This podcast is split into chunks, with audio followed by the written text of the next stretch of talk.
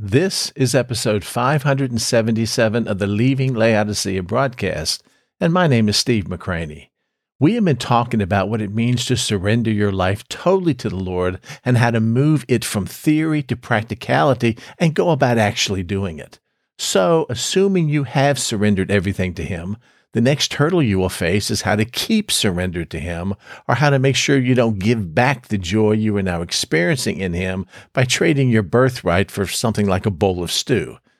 Remember the story of Jacob and Esau? I thought you might. Which raises a few questions like why is maintaining a surrendered life so important?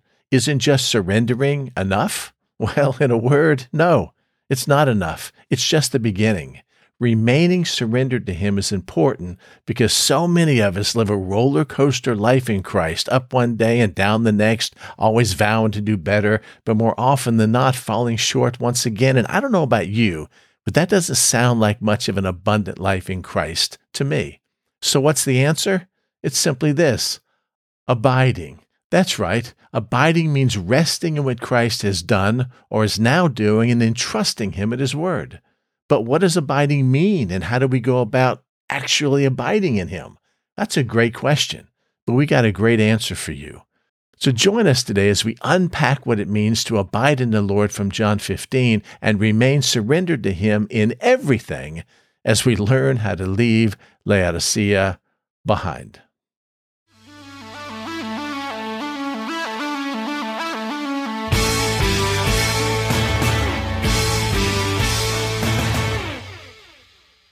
When it comes to spiritual disciplines like surrender or yielding our life to the Lord, the hardest part is not the act of initial surrender, but the journey of remaining surrendered to Him in the days and months ahead. For most believers, this journey can be discouraging, filled with success and failures, ups and downs, and sometimes you may even feel like giving up. But that should never be the case. After all, it is the Holy Spirit living in you that seals you in Him and is the deposit the guarantee of the promise of your future inheritance to come. And this is more than going to heaven when you die, far more. The indwelling Holy Spirit also guarantees your sanctification, which is you becoming more like Christ each and every day. But the one question still remains how? How do we experience the process of becoming more like our Lord in the chaos of everyday living? And how do we make sure, at least on our end, that we remain surrendered and submitted to Him? In Christian circles, we hear much about the word abide or abiding regarding our relationship with Christ. Jesus actually made that term the centerpiece of his teaching on the nature of our relationship with him in John 15. You would do well to study this teaching. In it, Jesus said in John 15, 4 through 5, Abide in me, and I in you. As the branch cannot bear fruit of itself unless it abides in the vine, neither can you unless you abide in me. I am the vine, you are the branches. He who abides in me and I in him bears much fruit, for without me you can do nothing. Abiding in Christ is the key to remaining surrendered and walking in obedience under his authority. But what does it mean to abide in him, and how is it done? The word abide in Greek is meno and means to remain or stay, live, and dwell with someone in an intimate, close relationship by being united with them or being made one with them in heart, mind, and will. It is more than a casual acquaintance, but rather a deep, enduring connection. And it is only when we remain connected to Him that we allow His life to flow through us, producing spiritual fruit that brings glory to the Father. The principle is simple. When we abide, we flourish and live. When we detach from the vine and try to go it alone, we flounder and die. And the choice is always ours to make. So, why is abiding so important? Because it leads to spiritual fruitfulness in our lives. Jesus said, He who abides in me and I in him bears much fruit, for without me you can do nothing. As we stay attached or surrendered to the vine, which is Christ, his life flows through us, and this supernaturally enables us to bear his good fruit, the fruit of righteousness, godly character, and the expansion of God's kingdom, all for the glory of the Father. It's an amazing dependent relationship. Remember, as the branch, we don't produce any fruit. That's the job of the vine, or Christ. But as long as we remain attached and surrendered to Him, we get the joy of bearing His fruit since all He is, as the vine, flows through us, and as His branches, gives our life purpose. And all we have to do is remain surrendered, attached, and submitted to the source of everything that gives our life value. He produces all the fruit, and we get to bear His handiwork for the world to see. Let that sink in for a moment. The scriptures reveal we were created for good works, but we can only fulfill these works if we rely wholly on Jesus' power working in us. If we detach from the vine, our best efforts become futile, and we quickly discover we can do nothing. But when we remain connected or surrendered to Him by abiding in Him, we partner with Him as He allows us to bear His lasting spiritual fruit. Abiding places us in the channel of God's wondrous grace and enables us to experience the joy of vibrant Christian living. It is truly the abundant life Jesus promised. Abiding also produces obedience. In John 15:10, Jesus said, "If you keep my commandments, you will abide in my love, just as I have kept my Father's commandments and abide in his love." It seems that obedience and love are intertwined. So when we love Christ, obedience to his word flows naturally. And when we follow his commands, our love for him grows deeper still. Our culture exalts self will and independence, but Jesus calls us to live a life of voluntary surrender and submission, recognizing his wisdom exceeds our own on every level. Therefore, as branches abiding in the vine, obeying Christ's commands allows his life and power to flow unhindered through us, which is the entire point of being conformed to his image. Some may view obedience as restrictive, but in reality, it leads to great peace and freedom.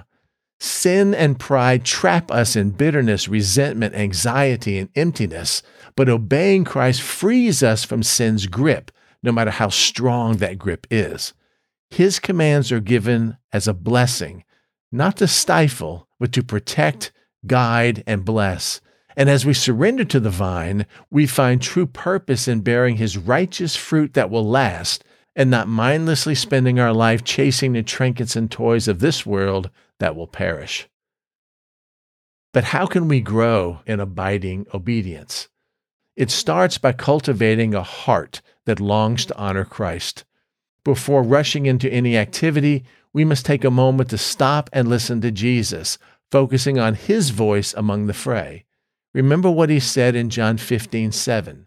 If you abide in me and my words abide in you, you will ask what you desire and it shall be done for you. This is a promise and a condition. If we rest in him and allow his words to permeate our heart, he will give us the power and, most importantly, the desire to obey. Abiding flows out of a satisfied heart resting in Christ's love. Finally, understand that abiding obedience is a journey. We will make missteps, count on it, but the Father graciously prunes us to grow sweeter fruit within each season of our lives. So do not let past failures, no matter how many or how often, sever you from the vine. Repent and rely on Christ's forgiveness and power to help you take the next step in faith and obedience in Him. Abiding in Christ also requires full dependence on Him. Again, Jesus said, I am the vine, you are the branches. He who abides in me and I in him bears much fruit, for without me you can do nothing we must recognize that apart from Him, we are helpless and fruitless. When we try to live the Christian life in our own efforts and strength, we end up exhausted, frustrated, and often burned out. You've probably experienced that at some point in your life. But when we fully surrender control to Jesus, trusting in His inner working more than our striving, then His divine life, power, and joy flow through us. Surrender means ceasing from labors and completely relying on Him, which is also a great definition of abiding. This surrender is not passive or apathetic, but rather one of active dependence. As we abide in Christ, we gain wisdom to know what He desires us to do each step of the way.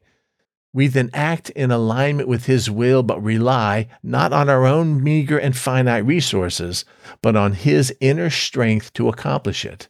As Paul said, To this end I also labor, striving according to His working, which works in me mightily.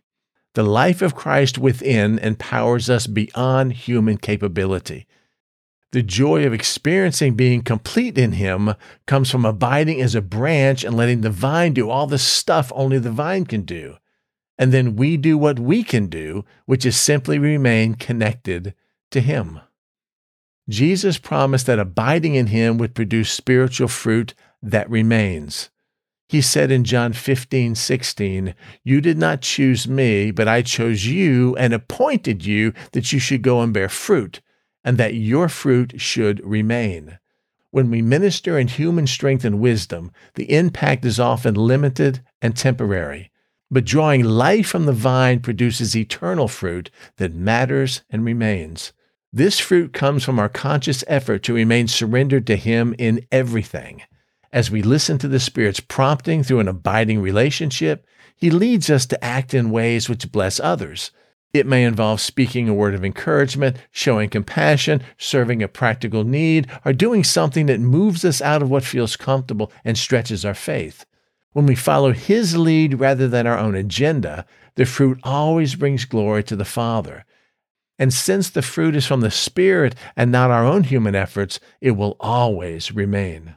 Scripture describes the fruit that naturally grows from abiding in Him as love, joy, peace, patience, kindness, goodness, faithfulness, gentleness, and self control. These fruits of the Spirit emerge in our character as we stay connected to the vine and become more like Jesus. One primary fruit Jesus mentions is fullness of joy. He said in John 15 11, These things I have spoken to you, that my joy may remain in you, and that your joy may be full.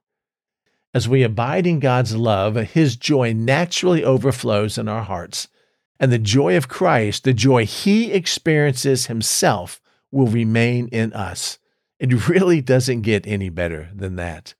This joy is much deeper than temporary human happiness based on circumstances. This kind of joy flows from a surrendered relationship in Christ, trusting Him in any situation, good or bad.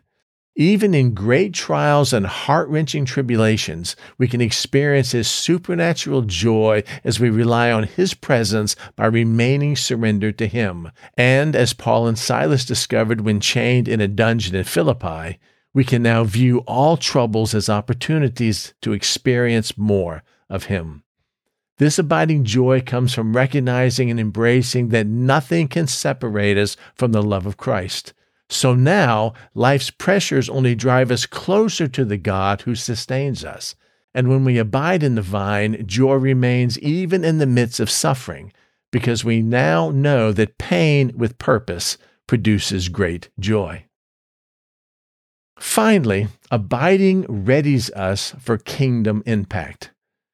Jesus said, You did not choose me, but I chose you and appointed you that you should go and bear fruit and I've said these things to you that my joy may be in you and that your joy may be full. That's John 15, 16, and 11. Abiding fills us with contagious joy and propels us into Jesus' harvest fields. When our roots grow deep into the vine, we gain a passion to share Christ's love with the world. We yearn for others to know this soul satisfying relationship we have in Him, and therefore we long to see others grafted into the true vine with us as fellow branches. So we follow the Spirit's leading to invest in the work of the kingdom. We freely leverage our gifts and resources to make disciples, meet needs, and proclaim the gospel in any way possible. We spend and are spent for the cause of Christ, fueled by our joy in Him. This is what an overflowing life looks like abiding in the true vine, and it fills us with overabounding gratitude for his choice of us in him.